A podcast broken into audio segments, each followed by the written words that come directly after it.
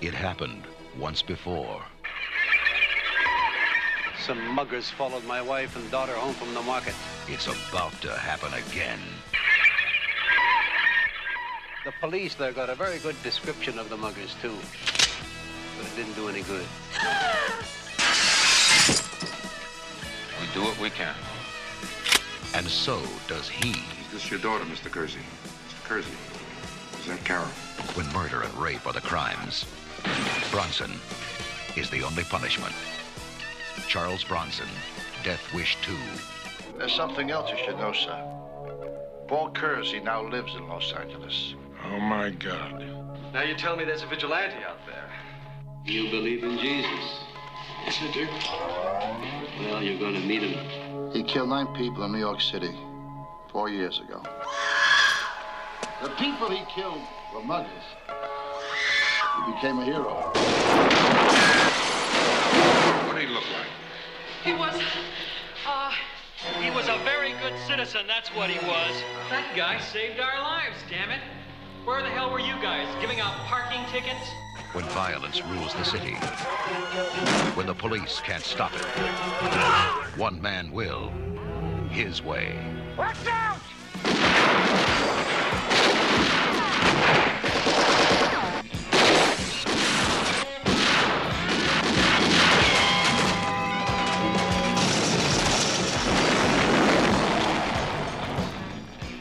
Bronson.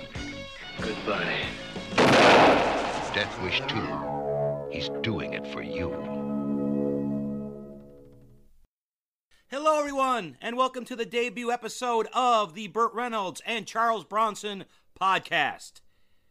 I'm your host, Scott White. Hopefully, you remember me from the Dan Aykroyd podcast. Make sure you're still listening to that one as well, but this is a new one focusing on the projects from Burt Reynolds and Charles Bronson. From one podcast to the other, one project from Burt Reynolds, one from Charles Bronson. Simple as that. And what are we going to kick this podcast off with? Death Wish 2 from 1982, starring Charles Bronson, Jill Ireland, and Vincent Gardenia. Vincent Gardenia is the only person besides Charles Bronson returning from the original Death Wish. We have this movie open up. It's the skylines of Los Angeles. The first one taking place in New York, this one taking place in Los Angeles. And we have uh, the uh, LA skyline under the credits.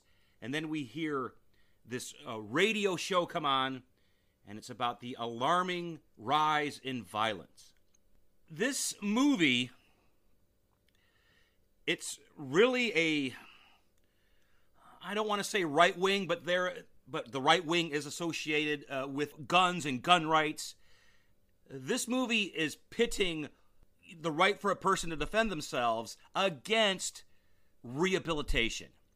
And it's really coming down on the side of you can't rehabilitate, so we have to wipe criminals off the face of the earth it's it's really really heavy-handed in this movie. There's no there's no gray area in it.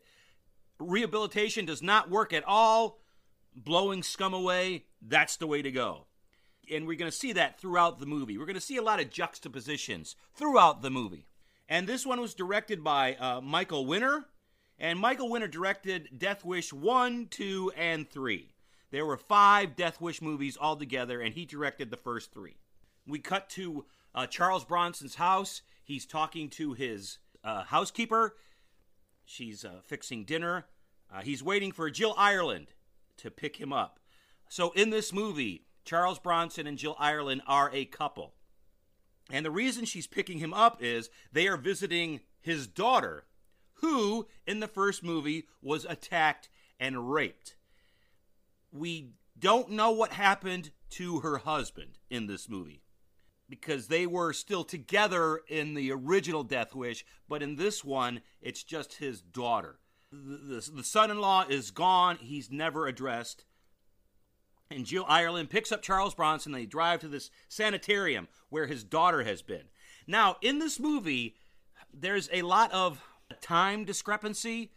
This happened here, this happened this, this happened then. None of it really matches up because Charles Bronson said his daughter has been in the sanitarium for two years. Well, the original Death Wish took place in 1974, and this is 1982 in this movie. So if there, if we're in actual time, it was eight years. So has she just been in this sanitarium for two years? Has she been in a bunch of sanitariums for two years? Is this movie taking place two years after the original? Not made clear with the timeline. Uh, not made clear at all. Apparently, this is one of those sanitariums where people can come and go because Jill Ireland and Charles Bronson takes his daughter out. Sort of a street fair uh, kind of deal. You hear mariachi music in the background, and there's tables set up, and people are selling things, and they're browsing, and it seems like they're having a nice time.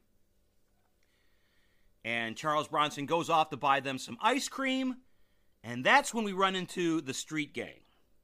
There are five of them in the street gang, and they, for some reason, they pick out Charles Bronson to mug him or to rob him. And I will say, okay, let's go off on one of these. Tangent alert. Tangent alert. Tangent alert. In the gang, one of the gang members is Laurence Fishburne, who went on to bigger and better things. Now, the tangent alert that I'm going with is one of the muggers in the first movie was Jeff Goldblum, who went on to bigger and better things. So, if you're cast as a mugger in a Death Wish movie, you're on your way to bigger and better things. All right, we're back. They run into Charles Bronson and they take his wallet and they scatter, and Charles Bronson chases one of them. And he chases him down to an alley, and um, the guy pulls a knife on him, and him and Charles Bronson go at it for a little while. Charles Bronson gets the knife away from him, kicks his ass, throws the knife over over the fence and leaves. I don't know. I guess that's what you would do in that situation. I don't know what you would do in that situation. You can't he doesn't question him, he doesn't drag him. I well, okay, I understand that. He's there with his girlfriend his and his daughter. And he doesn't want to cause his daughter any more emotional pain. So now I can actually see why he was doing that. I, it, it's coming to me now. I may be slow, but I'll eventually get there. Doesn't tell him what happened. Says he forgot his wallet. So they all three go off to buy ice cream. Then we cut to a boat. They're going to go sailing. I don't know who this guy is. This is never addressed who this guy with the boat is. But the daughter goes up on the boat, and Charles Bronson and Jill Ireland have this little conversation about what happened, and he really doesn't want to talk about it. And Jill Ireland has to leave because she has to interview a senator because she is a reporter that works for the radio station that Charles Bronson is uh, remodeling because he is an architect. So he is still an architect in this movie. I'm guessing that's how they met at the radio station. And they go out on the boat, and we see a montage of Charles Bronson and his daughter on the boat. Uh, then we cut to Charles Bronson's house, and the gang has used his ID to find his address. And once again, I'm thinking, of I don't know, would you think of that? Ask yourself that question. If somebody stole your wallet, would the first thing you think of, they're going to come to my house? Because they have your address. They do. I don't know what. I honestly don't know what I would have done in that situation if somebody stole my wallet. Because uh, the reason that they're here is because Charles Bronson beat up that one punk, and the one punk wants revenge on Charles Bronson. Ask yourself, what would you do? would you call the cops because his his house because his housekeeper is there and he doesn't even call the warner? It's he's been through this before, so he should know the steps that some street punks take. Uh, I don't know. Maybe I'm reading too much into it, but this needs to happen. I know the reason it doesn't happen is we need the movie to get going, and this is what is going to kick the movie uh, into gear. What happens next? The street gang goes to his house. There's a really, really comical scene. I don't know if you've ever seen the movie, but they're casing the house. They realize that somebody is home. So they're going to use uh, I have a package ruse to get her to open the door. And they all came up in this van.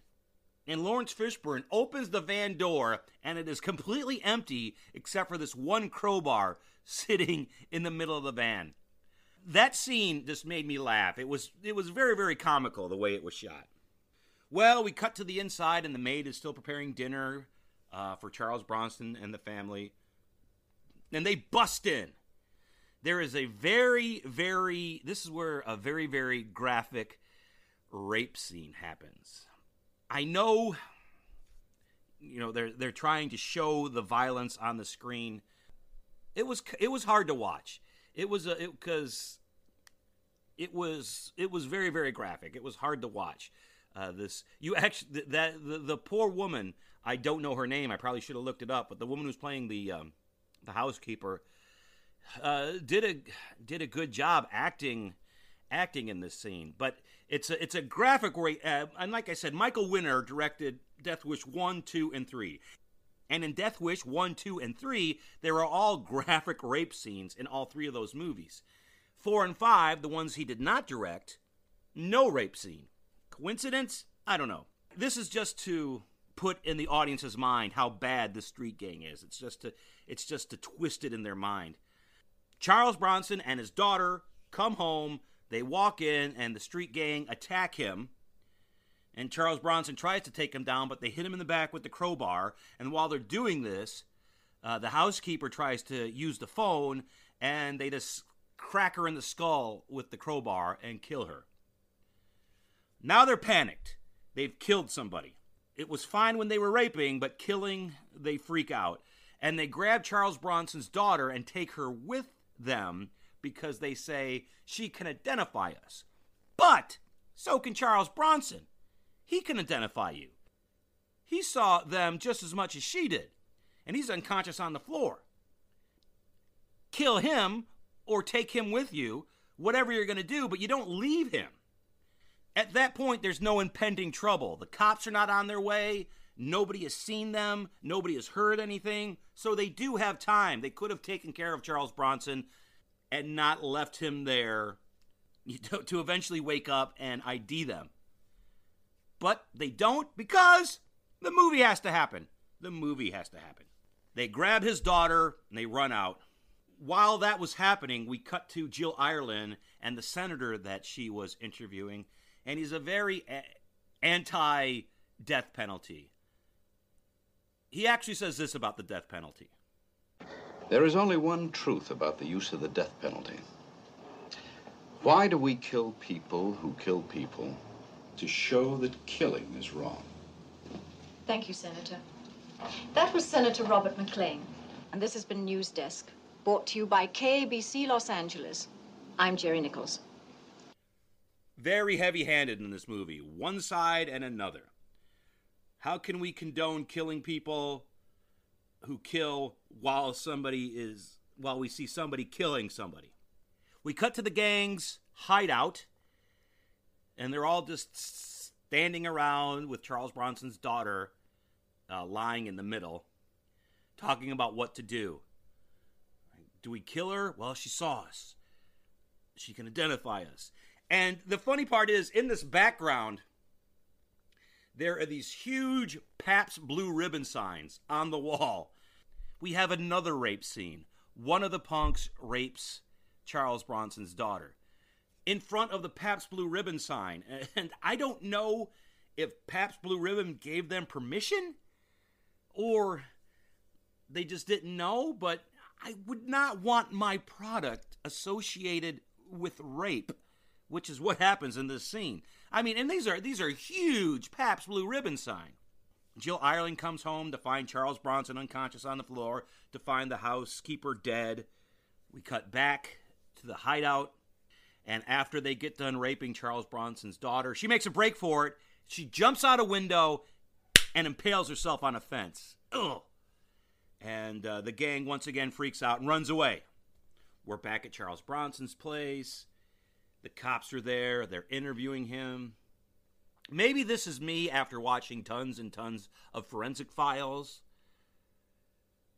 But they never consider Charles Bronson a suspect. He they're taking his word that he was knocked unconscious while the gang did this. And for what I've learned from a lot of forensic files and a lot of reality uh, TV shows, is a lot of people stage things where it makes it look like other people did it while they committed the murder. Maybe this was not you know, typical at the time, but just thinking of it through 2020 eyes, seeing that they do not once uh, think that Charles Bronson had. He doesn't. He doesn't. But they do not once think that, which is not how the police think today. Anyway, I digress.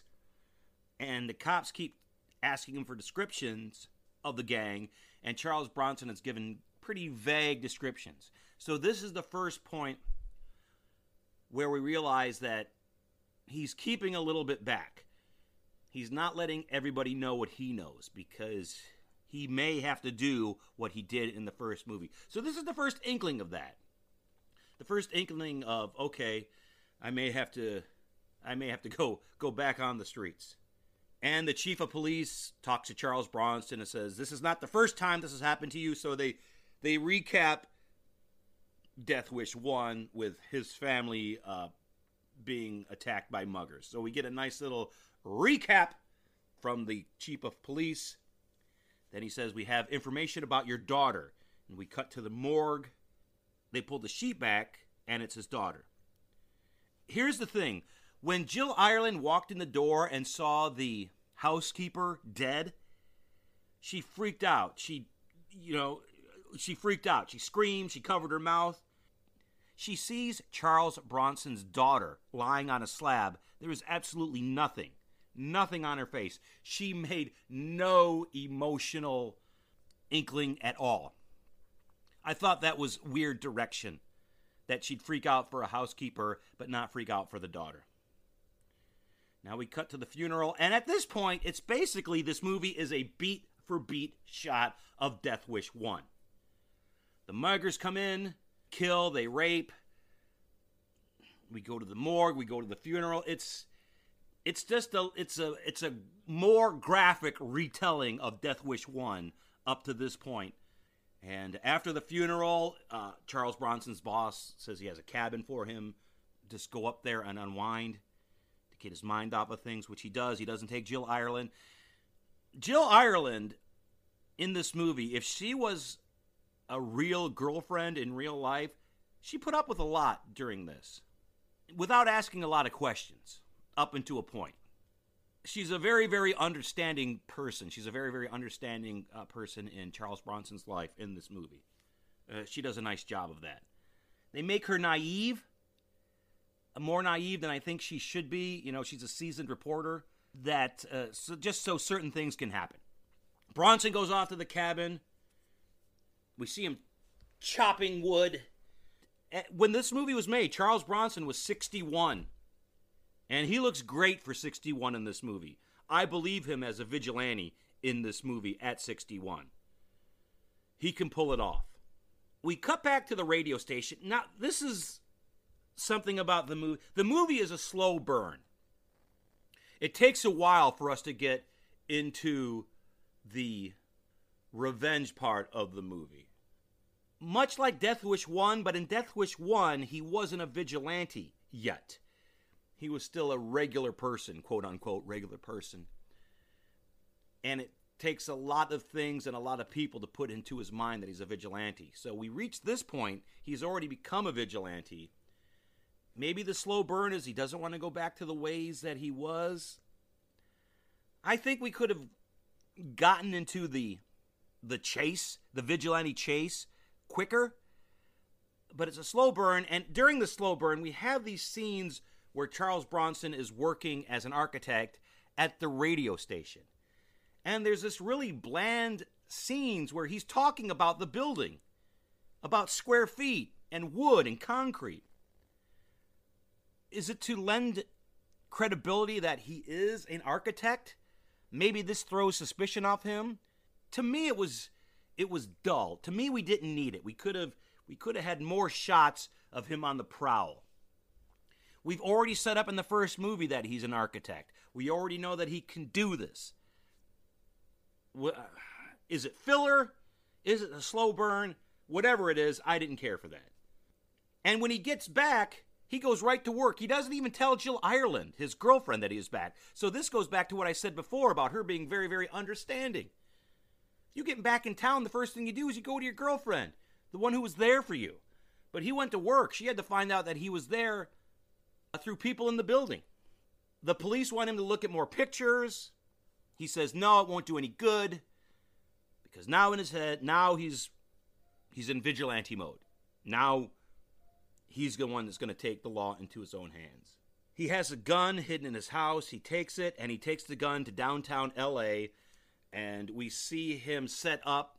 He goes into this old Salvation Army and he buys these I want to say like bland clothes where he because he goes downtown, he's in a suit and tie. He he stands out like a sore thumb. He buys these work pants and work shirt and a black coat and a black hat. He actually looks really cool.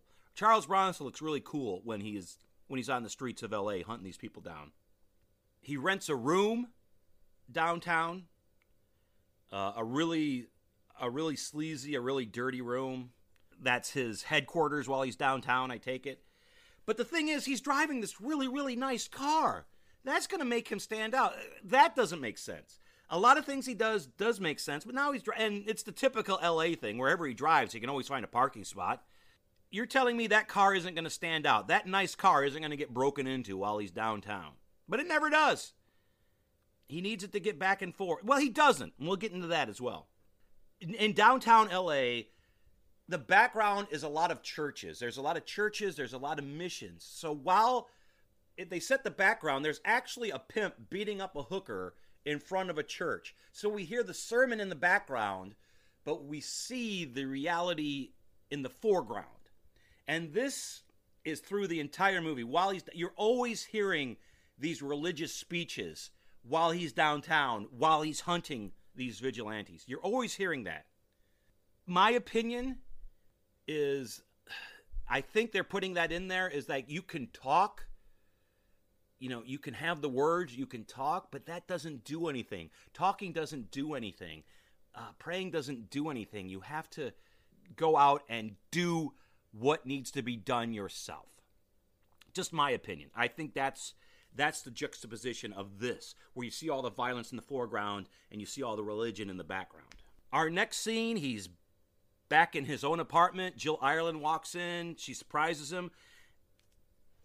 This is another thing in these movies that bother me is he's working all day and he's out all night.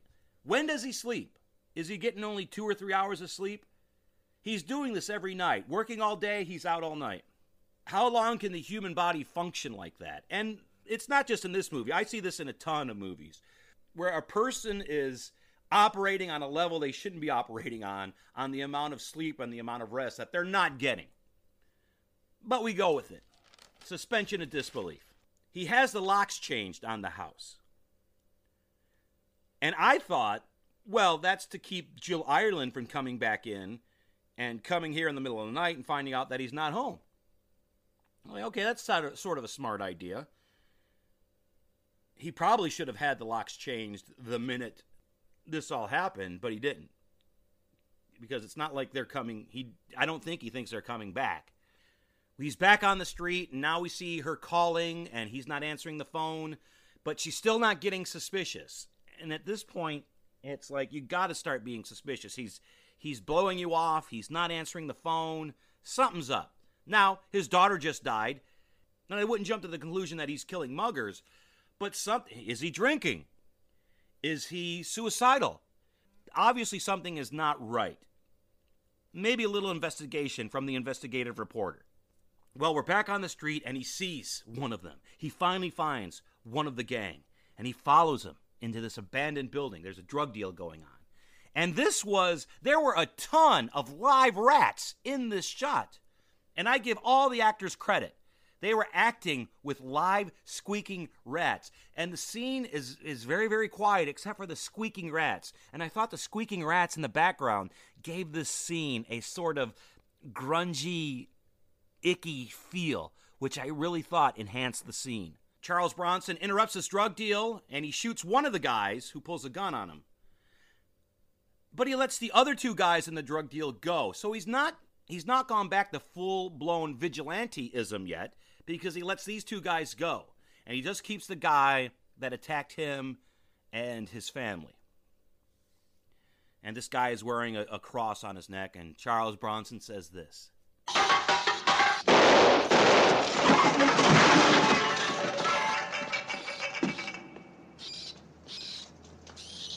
You and you out, not you.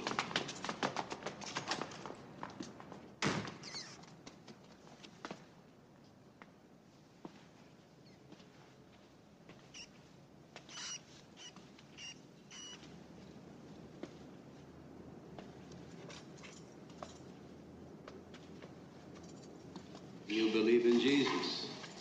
Do. Well, you're going to meet him.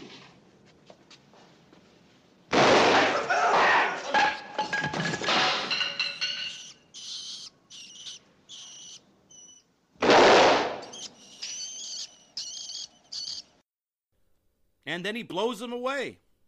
Back to his room downtown and he tapes his gun under the under a bureau. And then he goes he drives home. Once again his car. How is he explaining his car? Where is he parking his car downtown? Ugh. Uh, Jill Ireland actually calls him again and they set up a date. I think Charles Bronson finally realizes that he has to have some semblance of uh, being normal or else she is going to start asking questions. So he's not an obsessed killer in this movie. I thought that was nice. He's not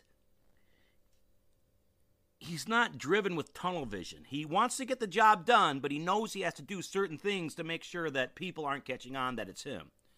I think that finally occurred to him in the movie. Another thing, LA is another character in this movie, the grimy LA streets of the early 80s. Although not as uh, picturesque as the grimy streets of uh, New York in the late 70s and early 80s, it still has an effect on you, seeing how it used to be, uh, just all how run down and how scary it used to be in the 80s. We have a voiceover where Charles Bronson is driving in the car downtown, and it's a radio. Once again, it's the lefties, how we can uh, put uh, criminals into farms and steer them away from crime and Charles Bronson says something snarky to that. So we're really playing up the fact that a lot of people think crime can be uh, taken out of a person, while Charles Bronson is blowing people away.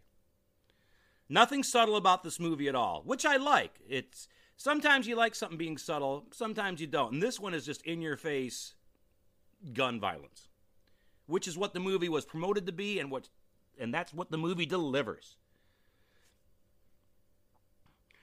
Charles Bronson is back into his crappy hotel room downtown and he turns the light on with the lamp so he's not using any fingerprints. But once again, being from 2020, seeing all those forensic files, he has taped his gun under a bureau and he takes the gun off with no gloves on and he peels the tape away. And I know from watching these TV shows that duct tape is a great source to get fingerprints. Maybe not known in 1992, but knowing that now, I'm just like, no, don't. You're you. They're gonna get your fingerprints from the tape, which they never do. But watching an 82 movie through 2020 eyes.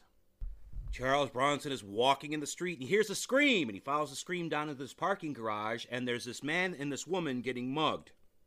And the man is getting beaten up and the woman is getting taken into a van to be raped. So this is our third rape scene in a movie. One of the people is one of the muggers that attacked Bronson and his family.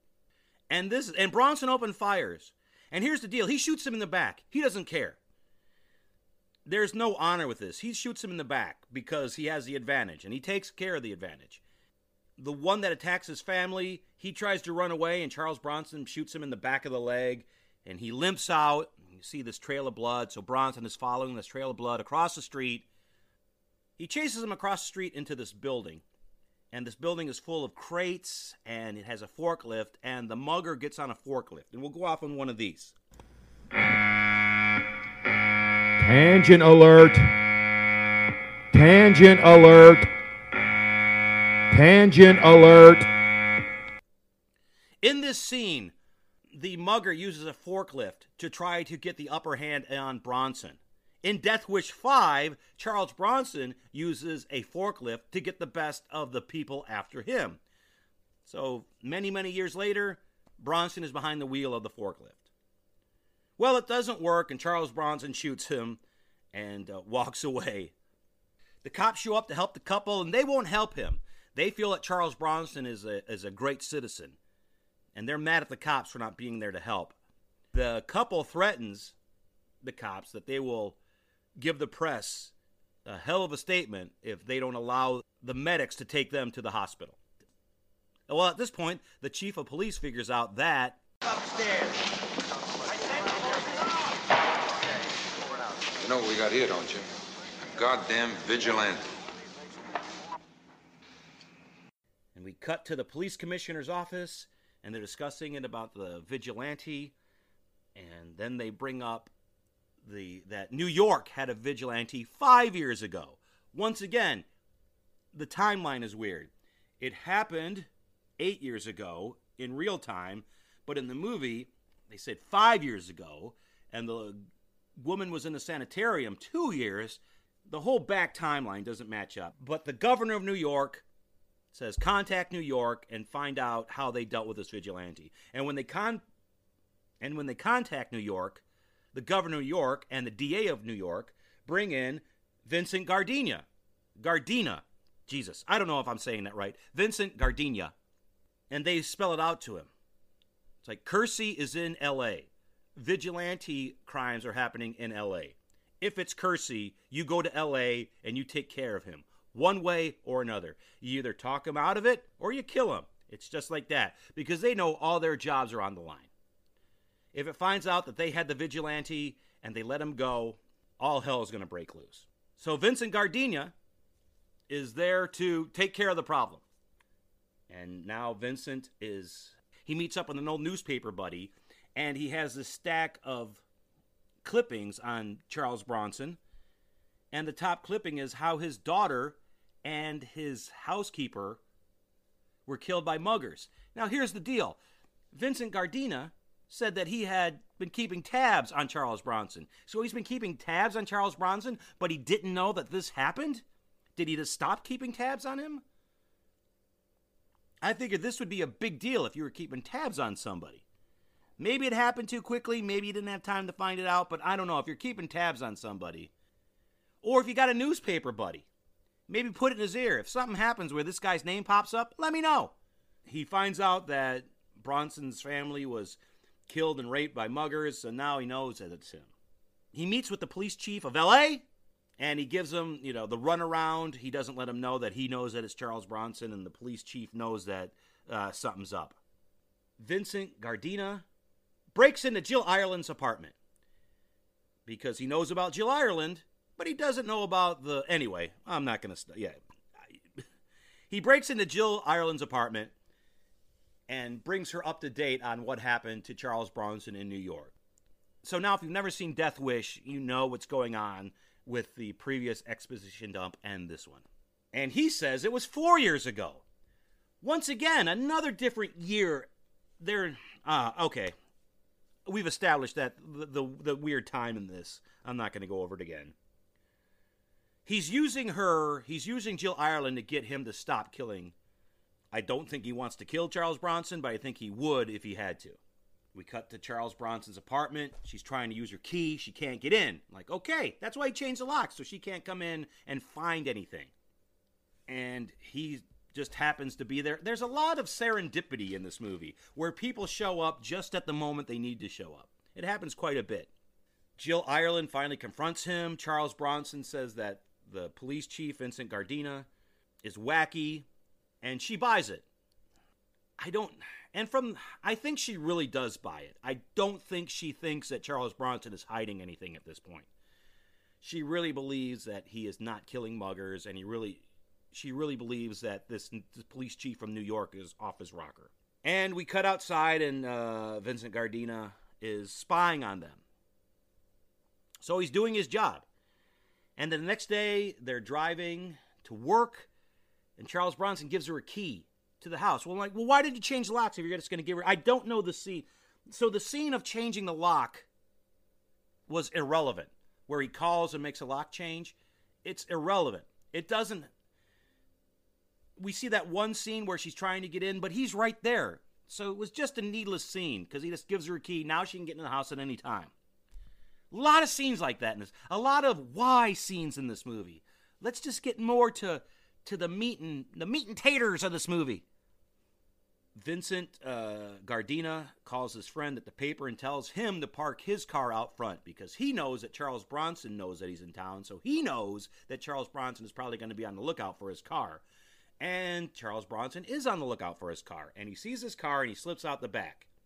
And Vincent Gardena follows him. He flags down because Charles Bronson gets on a bus. Now, here's the thing why didn't he do this before? He gets on a bus and he takes a bus downtown to get to where he needs to be. Why didn't he do that from the beginning? Why is he driving his car?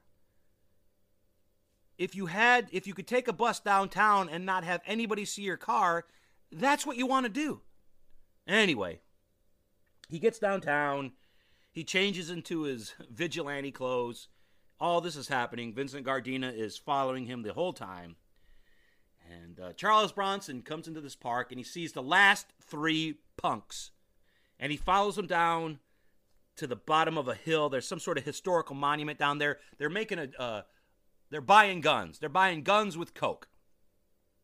So Charles Bronson is down there spying on them, and Vincent Gardina is down there spying on Charles Bronson and also spying on the on the punks. So it's a triple, double, triple spy on double cross. Following me? Well, Vincent Gardena spots a guy in the tree. So whoever's set up this drug deal set up a set up a guy in a tree with a rifle. And Vincent Gardena spots him and yells to Charles Bronson to look out. And now the gunfire starts. Everybody starts firing bullets. Vincent Gardena starts firing. Charles Bronson starts firing. The guy in the tree starts firing. All the punks start firing. A big, big gun battle. And during all this, Vincent Gardena gets shot. And Charles Bronson takes out all the punks but one. And he runs away. I found it during because Charles, so Charles Bronson takes care of all the other guys involved and a couple other people. But during this, they're selling guns. They have a trunk full of guns, and and during this gun battle, they run out of bullets. There's a bunch of guns. Just grab another gun from the car. They're in there. Charles Bronson walks over to Vincent Gardena. Charles Bronson doesn't say a lot in this movie, but he does say this.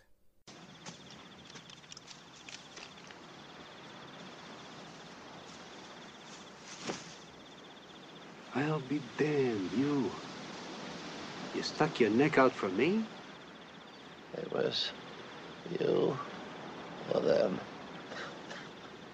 Did you get them all? One of them got away.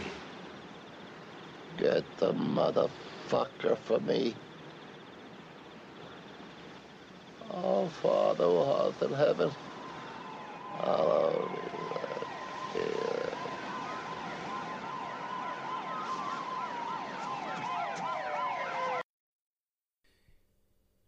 There's not a lot of profanity in this movie, but I thought that was a nice little thing where he tells them to get the motherfuckers and then goes right into the Lord's Prayer and dies. I thought that was nice. We cut to the aftermath where the police are interrogating the one sole survivor. One of the punks uh, didn't die. He has a, a bullet wound in his stomach, and this cop is just pushing on this bullet wound, trying to get him to talk. And he gives the name Charles Wilson, and that was the name of the punk that got away. And right after that, he dies. Uh, we go back to the radio station, and once again, we have another one of these scenes where they're discussing architecture. While walking through the radio station, through people talking, Charles Bronson finds out uh, the name of the guy that got away, and he also found out that the police are closing in on him.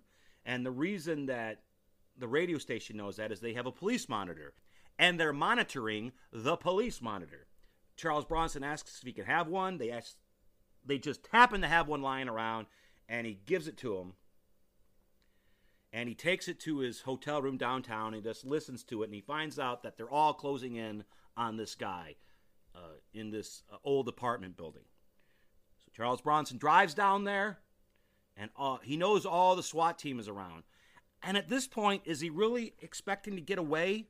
I don't know. How would you get away if you knew that the entire police force was there closing in on this guy? Could you get away? He manages, he goes to the building across the street, he jumps onto the roof of the apartment building, he gets down there, and he tries to kill this guy before the SWAT team can get him. And he busts in the door, and this guy had two women with him, and he throws this woman at him, and he slices Charles Bronson's arm with a knife.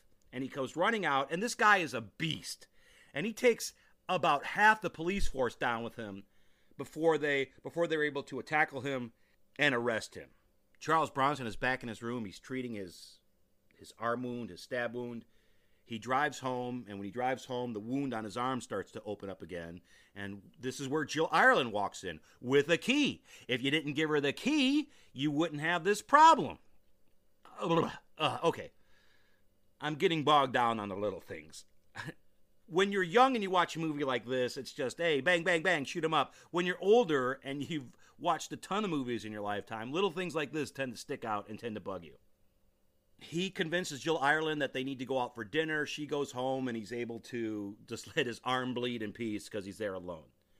We cut to the courtroom. The very liberal judge doesn't send uh, this guy to jail, this mugger, because he was on PCP. He was out of his mind. So now he gets to go to a state hospital. Once again, pounding home the point, we got to be soft on criminals. We cut to Jill Ireland and Charles Bronson in robes like they've just spent the night together. Okay, you've just spent the night with this man. How did you not see the big gaping knife wound on his arm? How did you not see that? How did you not question that? Jill Ireland is talking to a doctor, a doctor that works at the hospital where this uh, punk is being held. Once again, a lot of serendipity in this movie. Charles Bronson says he wants to meet the doctor. And they go to the hospital, and Charles Bronson slips away and he grabs a doctor's ID. And he's going to use that later to get into the hospital. He takes that ID home and he whites everything out and he makes copies of it. And he puts a fake name and his picture on it. So now he has a badge. But while he's doing this, he messes up once and he crumbles up a piece of paper and he throws it at the waste can and it misses and it falls on the floor. That's going to be important later. We cut to a nice fancy restaurant. Charles Bronson proposes to Jill Ireland. What they're going to do is they're going to fly to Acapulco and get married.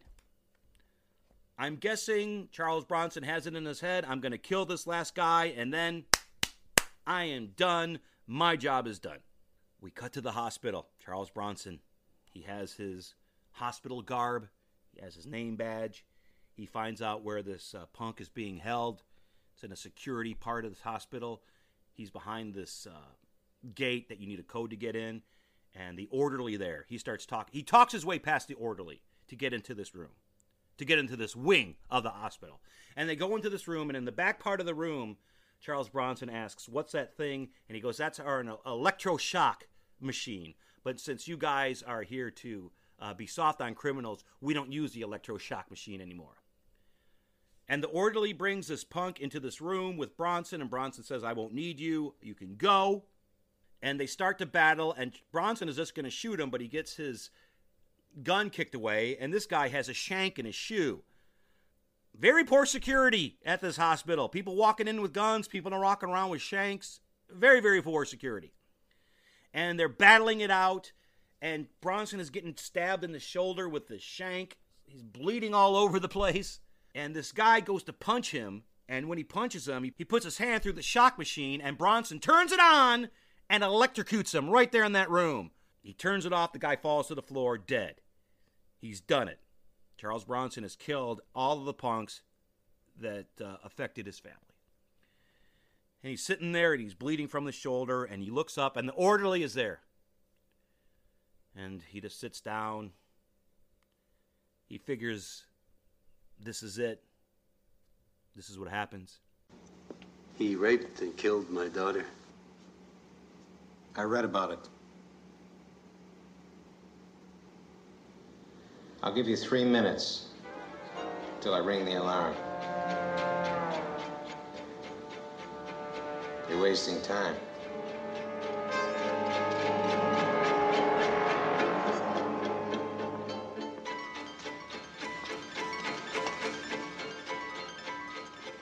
To open the door, you punch out, uh... Three six hundred? That's right.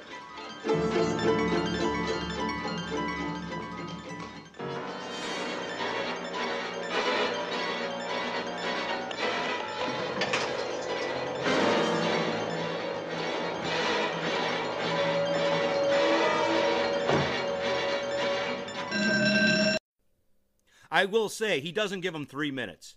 That was a lot less than three minutes when he rang the bell. We cut to Charles Bronson. He drives back to his hotel downtown. He fixes the wound on his shoulder, a bunch of stab wounds. Once again, you're going on your honeymoon. How are you going to explain all the stab wounds in your shoulder? I'm going to, okay, let's do. Ugh. Now we see Jill Ireland arriving at Bronson's place. Bronson is running late. He, he's, he's caught in traffic. He can't get to her. While she's at his place, she turns on the radio, and it's reported that this punk uh, was killed in this hospital. Now, this is a weird scene. She sees the piece of paper on the floor. Now, if you saw a piece of paper on the floor next to a wastebasket, what would you do? You'd pick it up and you'd put it in the wastebasket. When she hears this news that this guy was killed in the hospital, something snaps in her head and she opens up the crinkled piece of paper and sees that it's a hospital badge that he tried to forge and the one that he messed up. How would you make that connection? If you saw a piece of garbage on the floor and, and some and then you heard a report, oh, um, somebody killed somebody in your family, would you immediately open up that? Uh, well, okay, maybe I'm speaking. She has all this back information about him being a vigilante. Maybe that's why she did it. It just seemed weird to me that that newscast would instinctively have her open up that piece of paper when most people would just pick it up or maybe just pick it up and put it in the wastebasket and see I don't know. Maybe I'm reading too much into this. maybe the little things are getting to me in this movie. Well, she sees that it's a badge. She knows it was Charles Bronson. She takes off her engagement ring and puts it on the badge and she leaves. And Charles Bronson just misses her. And now we're at the end of the movie. She doesn't turn him in. We find out that she has left him. Apparently, she has left the radio station. She's gone on to other things. So she knows that he's a vigilante, but she hasn't turned him in. Charles Bronson's boss asks him to come to a party. He says, sure. You know, what else would I be doing? And then the movie ends. Um, actually, before this happens, the radio is playing, and we hear about all these muggers and punks being uh, killed in the streets. So there is a vigilante. Okay, now, so Charles Bronson has gone back to being a vigilante. What what happened in New York? They sent this guy to kill him. They didn't kill him, so he's still out there. They're not going to send anybody else. They're not. Are they too scared to send anybody else? Because Vincent Gardenia was the only person. Well, he couldn't have been the only person. Because we find out in later movies that there were other people working that night when he was brought in. Send another cop and another. And this time, don't question him. Just kill him if it's that important to you that he just thought. A lot of loopholes, a lot of loose ends in this movie. And the movie is over. What did I think of Death Wish 2? I was going to say Death Wish 3. What did I think of Death Wish 2? It's a it's a a good movie. It's a little slow at parts. It's a slow burn. We have a lot of unnecessary scenes. The soundtrack, I didn't mention the soundtrack, is by Jimmy Page. Soundtrack is great. I'm not going to talk too much about it because I may do a separate podcast on that later. Death Wish 2 is a bridge between the original Death Wish and then Death Wishes 3, 4, and 5. Death Wishes 3, 4, and 5 are just ridiculous movies. You watch those movies, and there is no fluff in those movies. It is all bang, bang, bang, over the top violence. Death Wish 1 had a story. So this one is a more violent representation of Death Wish 1, but it's not silly and over the top as 3, 4, and 5. So it's a good movie. It's a good Charles Bronson movie. It's a good revenge movie. It's not great. It's not bad. It's good. I'd watch it again. Now, it's not going to be something I'm going to watch every couple. You know, this thing it might be something I watch every two, three years. I'll pop it in. Maybe do a Death Wish marathon. And that is it. That is my first episode of the Burt Reynolds and Charles Bronson podcast. I hope you enjoyed it. If you like this podcast, please support me on my Patreon page, patreon.com backslash Scott White. And if you want to see anything that I'm working on, please visit my website, scottyblanco.com. And hope you enjoyed this first episode. I enjoyed doing it, and we'll see you next time here on the Burt Reynolds and Charles Bronson podcast. Betty's giving a new building party next Thursday. We'd like you to join us. I'll be there. Are you sure you're free? What else would I be doing?